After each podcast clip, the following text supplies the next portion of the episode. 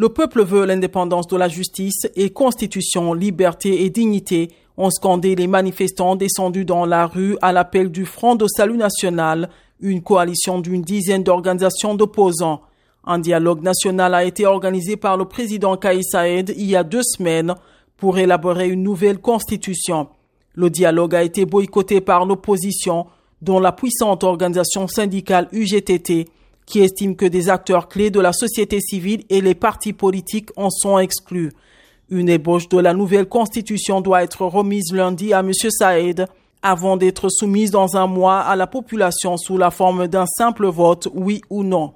Ce référendum n'est qu'une fraude, a dit à l'AFP Ali Larayed, un dirigeant du parti islamo-conservateur Enada, qui était la principale force au sein du Parlement dissous par le président Saïd lorsqu'il s'est arrogé les pleins pouvoirs lors d'un coup de force le 25 juillet 2021. Le 1er juin, le président Saïd a révoqué par décret 57 juges en invoquant divers motifs après avoir renforcé sa tutelle sur le système judiciaire. Cette décision a entraîné une grève des magistrats tunisiens qui entrera lundi dans sa troisième semaine.